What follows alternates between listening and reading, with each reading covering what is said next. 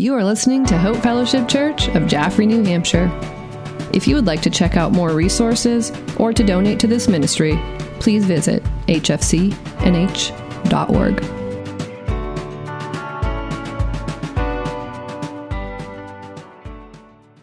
This morning, we're going to jump right in and we're going to be tackling the, the again, continuing with this series of gifts of grace and tackling the subject of sanctification. Last week, we uh, Jordan put, brought us uh, he brought some light to justification, what Scripture teaches us about justification, and that our positional alignment with God, that understanding that through Christ our debt to sin has been completely paid. And, and that Christ's righteousness, his perfection, has been placed on us. And so that God views us in light of or through the lens of Christ's sacrifice, what Christ has done for us. And this just keeps building. And so now, now all those who have been justified are then set on a path to be shaped, to be molded, to live our lives more and more like Jesus. And, and my hope is that, as we're going to see, the focus is still completely on Jesus and giving God the glory through our lives lived through Him and for Him. The, the goal of the Holy Spirit's work in our lives is not focused on some self help or self focused motivation. There, there's nothing more detrimental than if all we get from Scripture are little nuggets that make me feel better today or make me have a better idea of myself. Scripture and prayer and meditation and our worship of God should draw us into amazement at God's glorious grace in our lives. The fact that He even cared for us to begin with, to send His Son Jesus, should overwhelm us.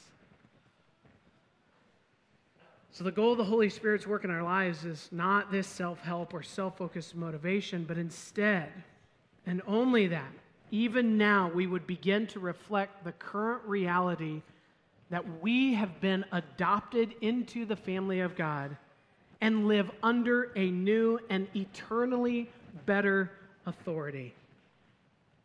But before we do that, we're going to go all the way back to creation. And you may be thinking, well, how long is it going to take us to get from there to where we're supposed to be? We'll see how it goes.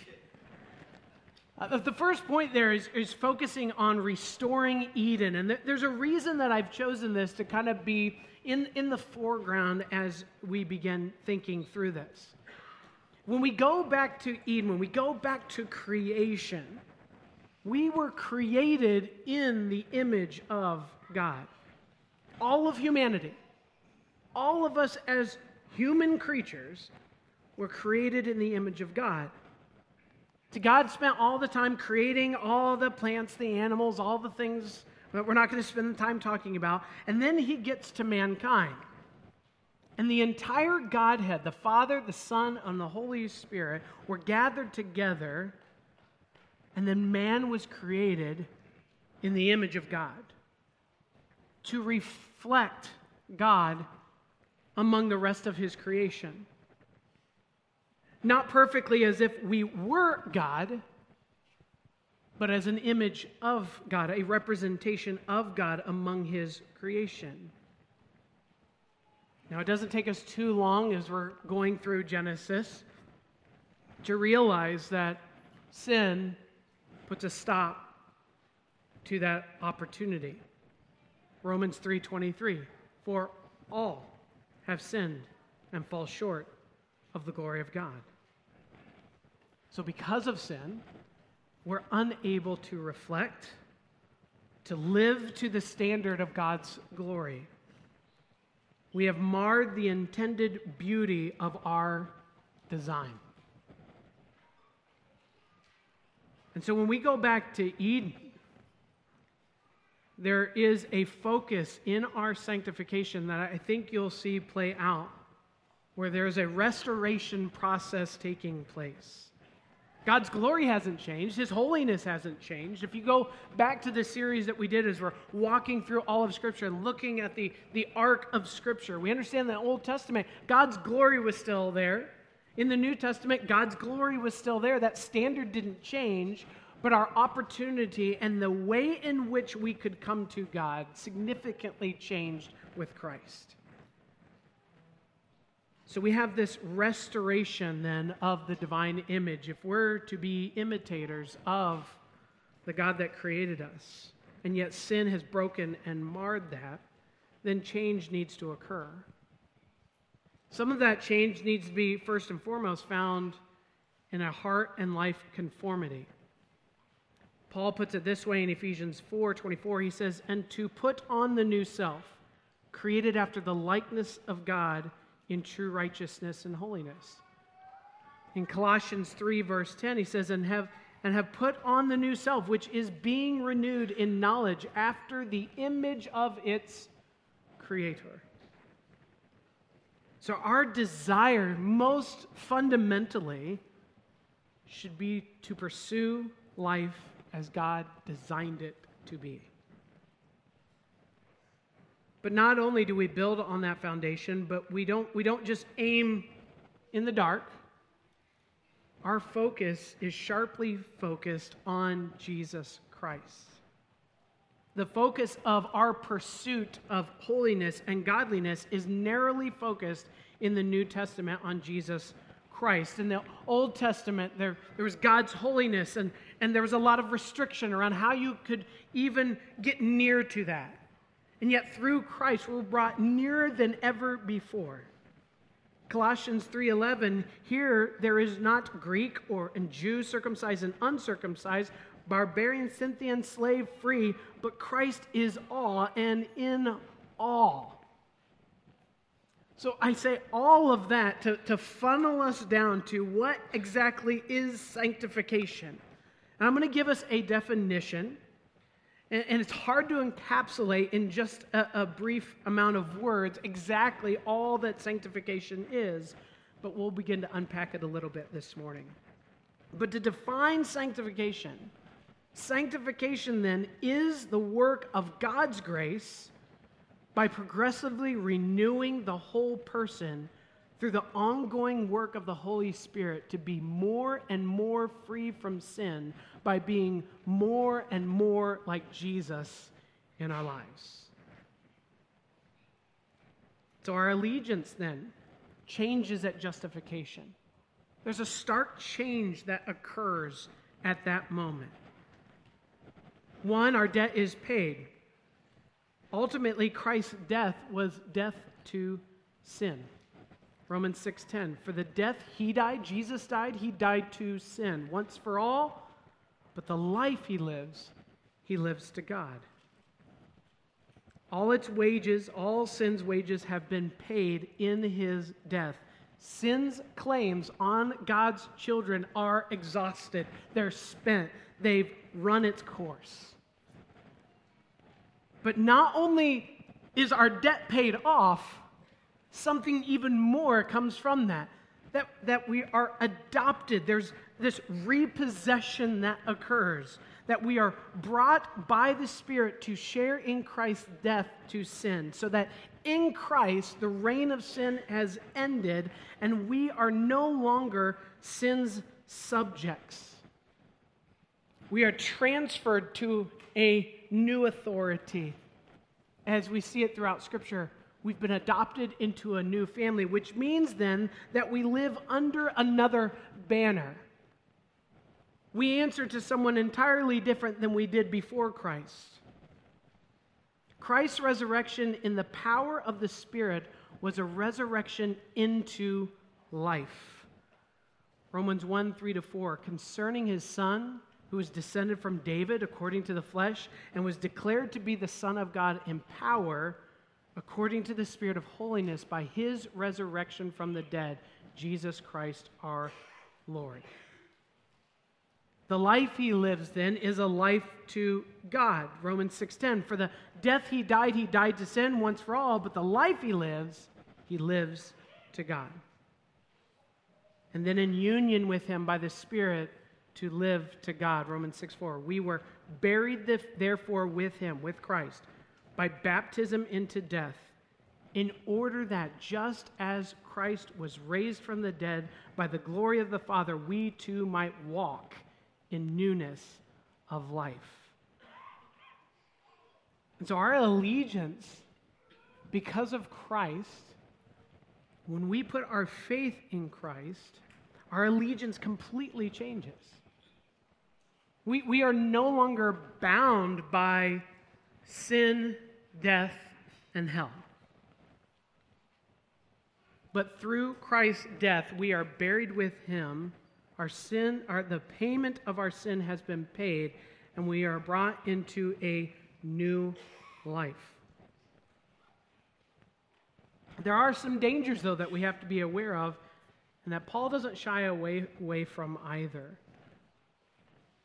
You can look at, at Romans 6 with me. I'll read a, a, just a couple passages from there, but then we'll spend the majority of our time in Colossians. But one of, one of the dangers that we have when we come to sanctification, realize, well, if God has done it all, then why does it matter how I live my life? So that there is a danger to view God's work on our behalf and take sin lightly, to think it doesn't matter to think that no change should occur in our lives once we have put our faith in Christ. Or worse, that we use it to excuse our sin by being careless to what it took for God to pay the debt of our sins. Thankfully, Paul addresses this specifically. Romans 6, verse 1. What shall we say then? After he's just reflected on the, on the goodness of God and all that Christ has done for us and the grace that he's poured out on us and the radical change that occurs, what shall we say then? Are we to continue in sin that grace may abound? By no means, absolutely not. Why? How can we who died to sin still live in it? Your, your, your allegiance has changed. Why would you live like you still live in the household of sin. You no longer need to yield to that master, he's lost. Christ broke the power of sin. We no longer have to obey our old master. We are set free to live as members of God's household, as adopted sons and daughters. So, one danger of sanctification is carelessness. But the other danger, which Scripture also addresses, is earthly perfectionism. The other danger is to think too highly of ourselves or downplay the reality that's of sin that still dwells within us. Paul deals with this mindset well when he deals with the church in Philippi. You read his letter in Philippians, and he's encouraging these people about all the things that Christ has done, but he also understands that they are having this tendency to think too highly of themselves, to think, well, I'm better than everyone else because we've done X, Y, Z. And as he addresses the people and how they should live their lives and direct their lives, he says this in Philippians 3:12 using his own self as an example and all the things that he has done for the glory of God. And he says, Listen, not that I have already obtained this, and not that I am already perfect, but I press on to make it my own. Why? Because Christ Jesus has made me his own. I do what I do because I am Christ and I am part of a new family. While Paul helps show us the amazing reality of what Christ has done for us, Paul and, and others all throughout Scripture encourage Christians, encourage followers of Jesus who have been justified, who have been radically changed, and they continue to wor- use words like this to strive, to toil, to strain, to pick up your cross, to pursue, We are called to run a race. we don't run that race as if we're just crossing our fingers hoping to win on the other side. Found one writer in particularly helpful here, where he says during World War II, D Day, which is that decisive intervention of the Allied forces invasion of Europe in 1944, took place a year before the coming of VE Day, the end of the war in Europe in 1945. In the interim, the battles remained fierce and bloody, even although the decisive act had already taken place. And so it is in redemptive history. The D Day of redemption has already taken place in Christ's death, resurrection, ascension, and his giving of the Holy Spirit. He has acted decisively against the powers of sin, Satan, and death, which tyrannized his people. Yet the skirmishes with sin, as well as with Satan and death, continue to be severe. They are real and painful, but they take place within a different context from any struggle against sin that marked the old life in Adam, from which the Spirit was absent.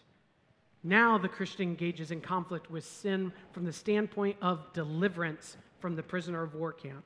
The decisive victory over the dominion of sin is a present reality in the Spirit the final victory is assured, but there is still bloodletting, and the whole armor of God must be worn. The Christian is still under the treatment of the Holy Spirit, but victory day is yet to come. We see this confirmed by the fact that Paul follows that statement in the beginning of Romans 6 of saying, should we just continue to sin and, and, and, allow God's grace to just abound? Absolutely not. He follows up, though, with these imperatives for us. We need to realize that in Christ the reign of sin is ended and you have died to sin. Romans 6:11. So you also must consider yourselves dead to sin and alive to God in Christ Jesus. He also goes on and he says, Do not let sin reign existentially, since it has no authority over you. Romans 6:12 Let no sin therefore reign in your mortal body to make you obey its passions. He builds on that and says, Don't do not allow your body to be offered in mercenary service to sin, attracted by the immediate pleasures of it. Romans 6:13 Do not present your members to sin as instruments of unrighteousness. And finally, deliberately yield yourself to the Lord as one who recognizes his new identity as someone who has been brought from death to life.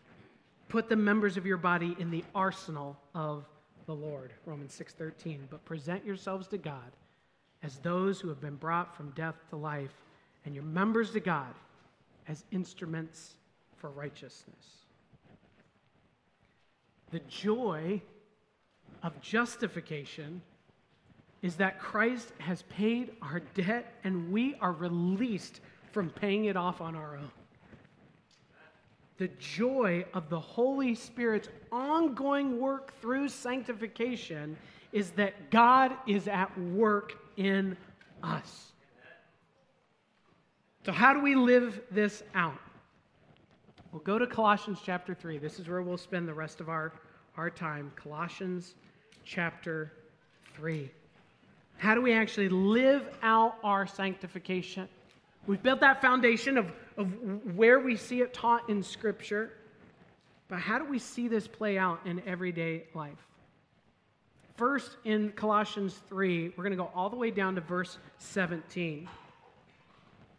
And I want us to see what, what is God's vision for our lives? What, what does God want for you? And here we have it in verse 17. And whatever you do, in word or deed, do everything in the name of the Lord Jesus, giving thanks to God the Father through him. God's vision for our life is seen in two things. One, he wants to see us more integrated with him than when you were converted. Meaning that he wants to see the life we live reflect more of his son Jesus than it did the day we met him in saving grace. But not only that, but that we're to grow in greater gratitude and gladness, giving thanks to God the Father through him. Our becoming more and more like Jesus doesn't result in more fingers pointing at us and saying, Look at how good I am. Real change that reflects Christ's likeness says, Praise the Lord, for he rescued me and he is changing me. We can go throughout Scripture. We're not going to take the time this morning. We can go throughout Scripture of godly individuals who are met with God or an angel of God, and their lives seemingly perfect. They're being used greatly of God, and they go before a heavenly being or they see the presence of God, and what do they do? They crumple, realizing, I am not worthy. I am a sinner, and there is shame between me and you.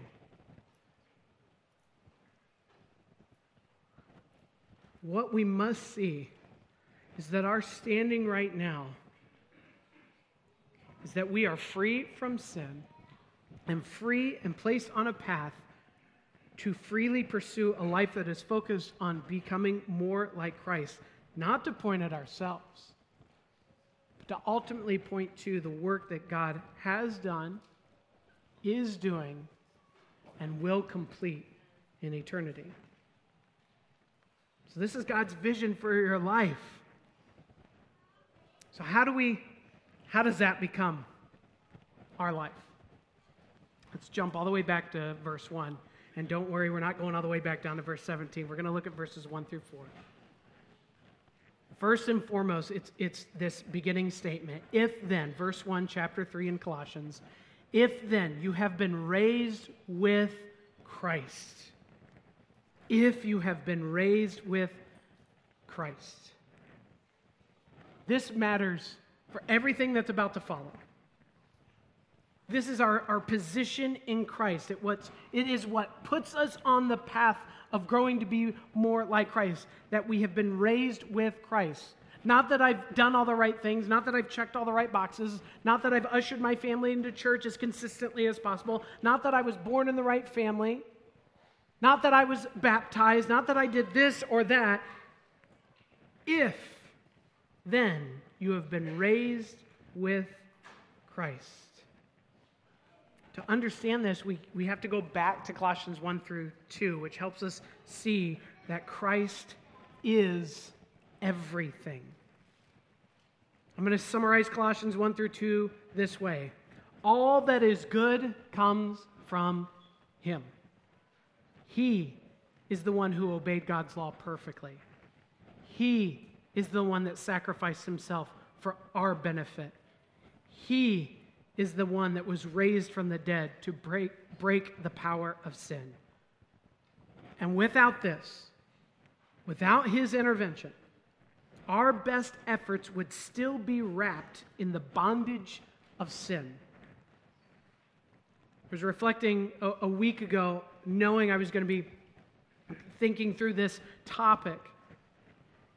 And I, and I just used kind of our American culture and society and all the things as Christians that frustrate us about the way our culture is going. And yet, what is the goal of our culture? What is the goal of our society? We want peace. We want everyone to feel included.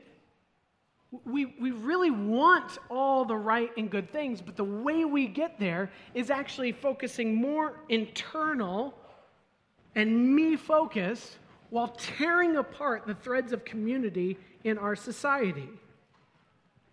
The reality, reality is the closer we are to God, the more we are united with Him, our relationships with one another grow. God calls us to unity and togetherness, and all tribes, tongues, everyone gathers together in unity to worship Him the more we move God out of the picture, the more we get focused on me. I'm the center of the universe. I'm the most important thing here. And so, our best efforts as a society to do what is best has led then, just to give a couple of examples of how well we're doing at this, has led to murder of the unborn out of convenience and the mutilation of, per, of a person's body for the sake of what an individual feels. The further we move away from God, the more we tear apart His design for a life that truly thrives. Paul tells us in Colossians that when we turn from our sin, when we receive Jesus' payment for our sin, not only is our sin debt paid, but we are raised with Christ from the stranglehold of sin and united with Jesus. We are adopted into God's family, and what was once enjoyed in Eden is now being restored within us. We need Jesus. We need to be raised with Christ. When we put our faith in Him, the payment of our sin is paid for by dying with Him, and we receive new life through His resurrection. So, first and foremost, we need to be raised with Christ in order to pursue Him. But then, yes, we move on. Raised with Christ to what? Verse 1 Seek the things that are above, where Christ is seated at the right hand of God. We are to pursue Christ. Our greatest treasure as followers of Jesus must be Jesus himself. There is a reason when we get to the New Testament, everything focuses on Christ. The reason we get so excited this time of year is not because of all the, the wonderful things about Christmas, it's because of the reason for Christmas. That without Christ, we would have had nothing. And so, why would anything change if we've come to that realization in our saving faith in Christ? What would change our mind after that? But to totally pursue Him. Scripture calls us to follow him as our model. As I was thinking through this point, it reminded me of the, I don't, I don't even know if they're still around, but the WWJD bracelets. And, and actually, I, I learned about WWJD before I knew Christ. And uh, there were, I'll tell you a quick story rabbit trail, all right? Uh, there, there were a couple of girls I was in, I was in cello lessons. So for those of you that didn't know, I play the cello. And I'm waiting for my cello teacher, and I'm sitting there. There's a couple girls that I thought were cute, and they were wearing these WWJD bracelets. And I was like, oh, hey, what do those WWJD things stand for? And they said, well, it stands for We Want Jack Daniels. I, I shared that with my mother later on that day. She disagreed uh, with, with that and set me straight. But here's, here's our point as we pursue Jesus Christ. Everything we do should be to the honor to honor the new life we have in Christ. Not as a repayment because there's nothing to repay. But because he is our life itself. What would it look like if all our lives started with, I just want to live like Jesus? He's my model, and I want, I want to live for Him. Not to give myself glory, but I, I want to live a life that fully gives God the glory. He builds right on that. Paul, as he's working through this, he says, Set your mind, verse 2, set your minds on the things that are above and not on the things of earth. Fix your mind on the things above. This puts more of the focus on the what of our focus. Before, when we were in bondage to sin, even in our best efforts, we eventually become inwardly focused or hopeless in our efforts. But as we pursue God, and He shapes and molds us through the Holy Spirit to be more like his son Jesus, we pursue heavenly things rather than earthy, fleshly, sinful pursuits.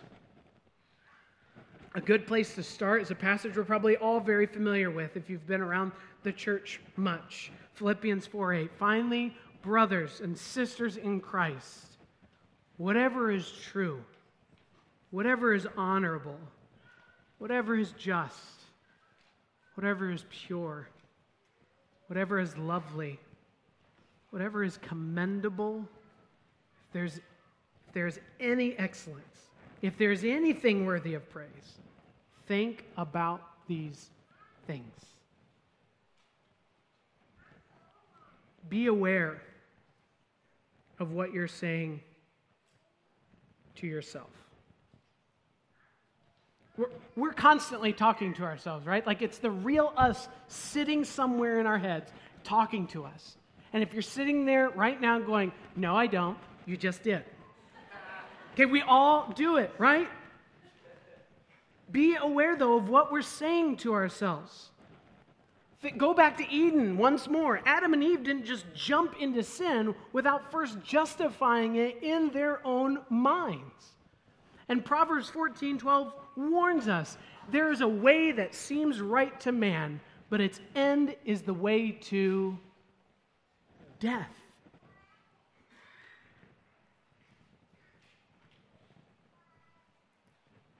How do we see these things in Philippians and throughout Scripture come to play in our lives? And some of these things are probably not brand new to us. Many of us have called them our spiritual disciplines. But may I suggest that we rethink how we look at these spiritual disciplines, not as a check mark, to think, oh, I've finally arrived, or look at how good I am, but instead as an opportunity to allow God's Spirit to continue to shape and mold us to be more like Christ. And what did Christ do ultimately? He gave glory to God through his very life and death and resurrection. So, how do we do this? We spend time in His Word. We have to saturate our lives with His Word. Get into it, read it, learn it, strive to understand it. Which brings me to a point that's right on the same line with this. Be in the Word, saturate your time with Him and your life with prayer. Why do I say that? Because prayer helps us understand and rightly apply what we are reading in His Word. We have plenty of people that can go through Scripture and go, Well, I think I want it to mean this. We need God's help to help us rightly interpret and apply His Word. Jesus even warns the Pharisees. He says, Look, you, you know the Scripture, you know what leads to eternal life, but you've missed the application entirely. John 5, 39, 40. Just imagine this interaction with me. Jesus is talking with these Pharisees who know the scriptures backwards and forwards. He says, You search the scriptures because you think that in them you have eternal life. And it is they that bear witness about me. Yet you refuse to come to me that you may have life. The Pharisees thought they had it all figured out. They studied it inside and out. But they were missing the very Savior that had been talked about, who is standing right in front of them.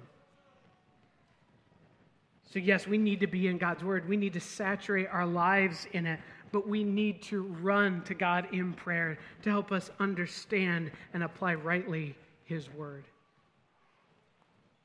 Which leads to the next point of meditation. Allow God's word to just soak your life. We need it to impact us. It's so easy to read it and then run away and think, well, here's my thought, and forget everything that God's trying to teach us in His Word. So we need to meditate. We also need to be in a community that is serious about Jesus. Be in a community that is serious about Jesus. In one way, that's a great shameless plug to join a small group, right? You need to be around other people who are walking a similar walk as you, but that also have a love and a drive to pursue Jesus to come alongside you. At times, walking beside you, at times, pulling you along, at times, warning you, at times, rejoicing with you. But we need to be part of communities that are serious about Jesus. So, in fact, if we find a church where loving Jesus gets a side eye, walk out that church. We need to, as a body of believers, be all about Jesus and unashamedly so. If you're too on fire, then we've missed the point of why we're gathered together. We need to love Jesus beyond anything else. And then finally, intentional living. Live out your walk in every area of life. Allow your growth to be more like Jesus, to make a difference in the way you do life. What would it look like if you just took Philippians 4 8 and you began to be intentional about it? Said, Lord, help, help me see from your word how these characteristics can be mine. How do I see Christ live them out? How do I see the examples you've laid out for me in your word? How is it played out? Lord, help me to live in that way. What would it look like if we intentionally lived out in every area of our life what He's teaching us from His Word? What would it look like if we were more intentional as mom, moms and dads with our kids in guiding them and disciplining them? and teaching them the way of life and teaching them how to draw closer to the Lord. What would it look like if we were more intentional about that? Notice I'm not saying giving it more and more effort. I'm saying being more intentional. That means we're saying, this is what God shares with us. Here's how we're going to live our lives. What would it look like for a husband and wife in their relationship to say, look, no matter what I want, I want what God wants for our marriage. I want what God wants for you. What would it look like if in our businesses we said, no matter whatever happens, I want to be all about Jesus and showing the hope of Jesus Christ through the efforts and the abilities and the talents that, and the opportunities that He lays before me?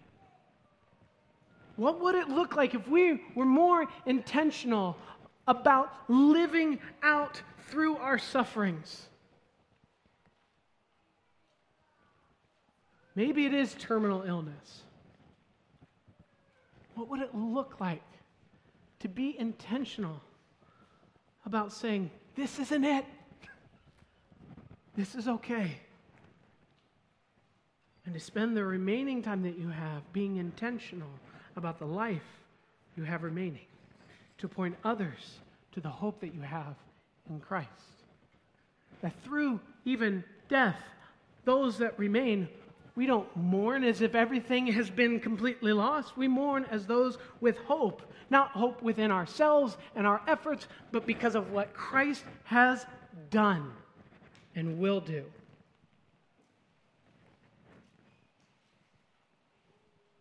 Here's the amazing part, though. When you fail, don't become so devastated that you lose hope. Colossians 3 3.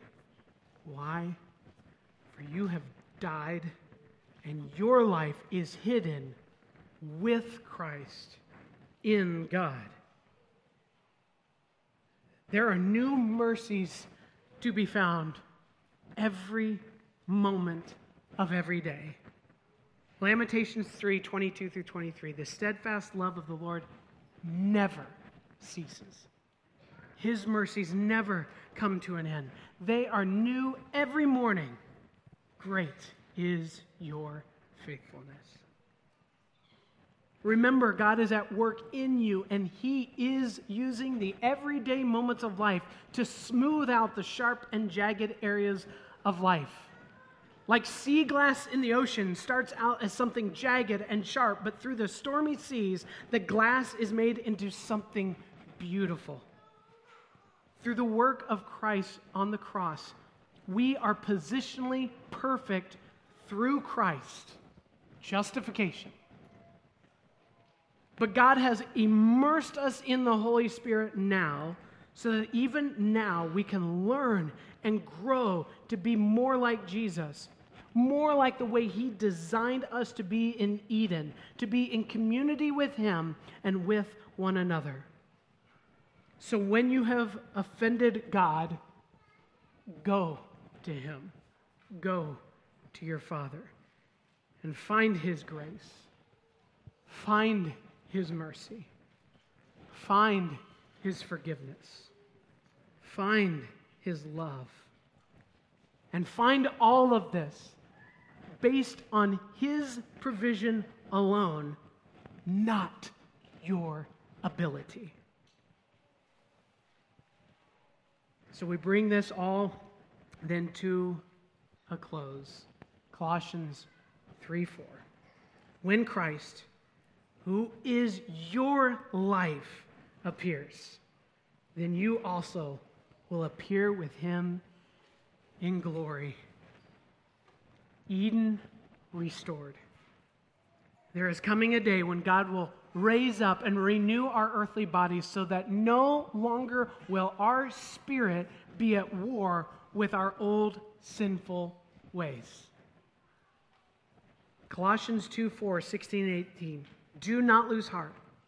Though our outer self is wasting away, our inner self is being renewed day by day. For this light momentary affliction is preparing for us an eternal weight of glory beyond all com- comparison, as we look not to the things that are seen, but to things that are unseen.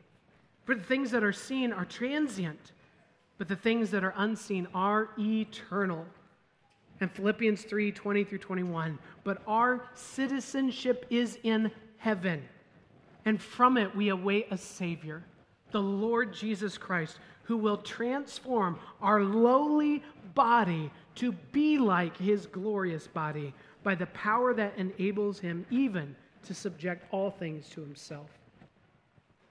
And so on that day, we will once again be reunited with our God without shame to live for Him in a world that is ruled by Him without the detrimental effects of sin. And so, how can we not echo together the way Revelation ends in excited anticipation for the culmination of Christ's work at the cross and the Holy Spirit's work in our ongoing sanctification? When God's new world is revealed. Revelation 22 20. He who testifies to these things says, Surely I, Jesus, am coming soon. And our response is an Amen. Come, Lord Jesus. For those who have been raised with Christ, we look forward to this day. Let's pray. Lord, thank you for your, your love. Thank you for your goodness. Thank you for your spirit who, for those of us who have put our faith in you, are, are working in us even now to shape and mold us to be more like your son, Jesus. Lord, help our lives to completely reflect you. That our lives would not be about us, but that, that the thing that we are most known for is giving you glory with everything we do, sharing the hope of your Son Jesus with the world around us, and making every aspect of our lives to be guided by you so that others will not only hear of your goodness but see you working it out in your children. We love you. And we thank you for these reminders. Help us now to go out and live these things among those that desperately need to hear about the hope of Jesus Christ. Let us not waste these moments that we have. And it's in Christ's name that we pray.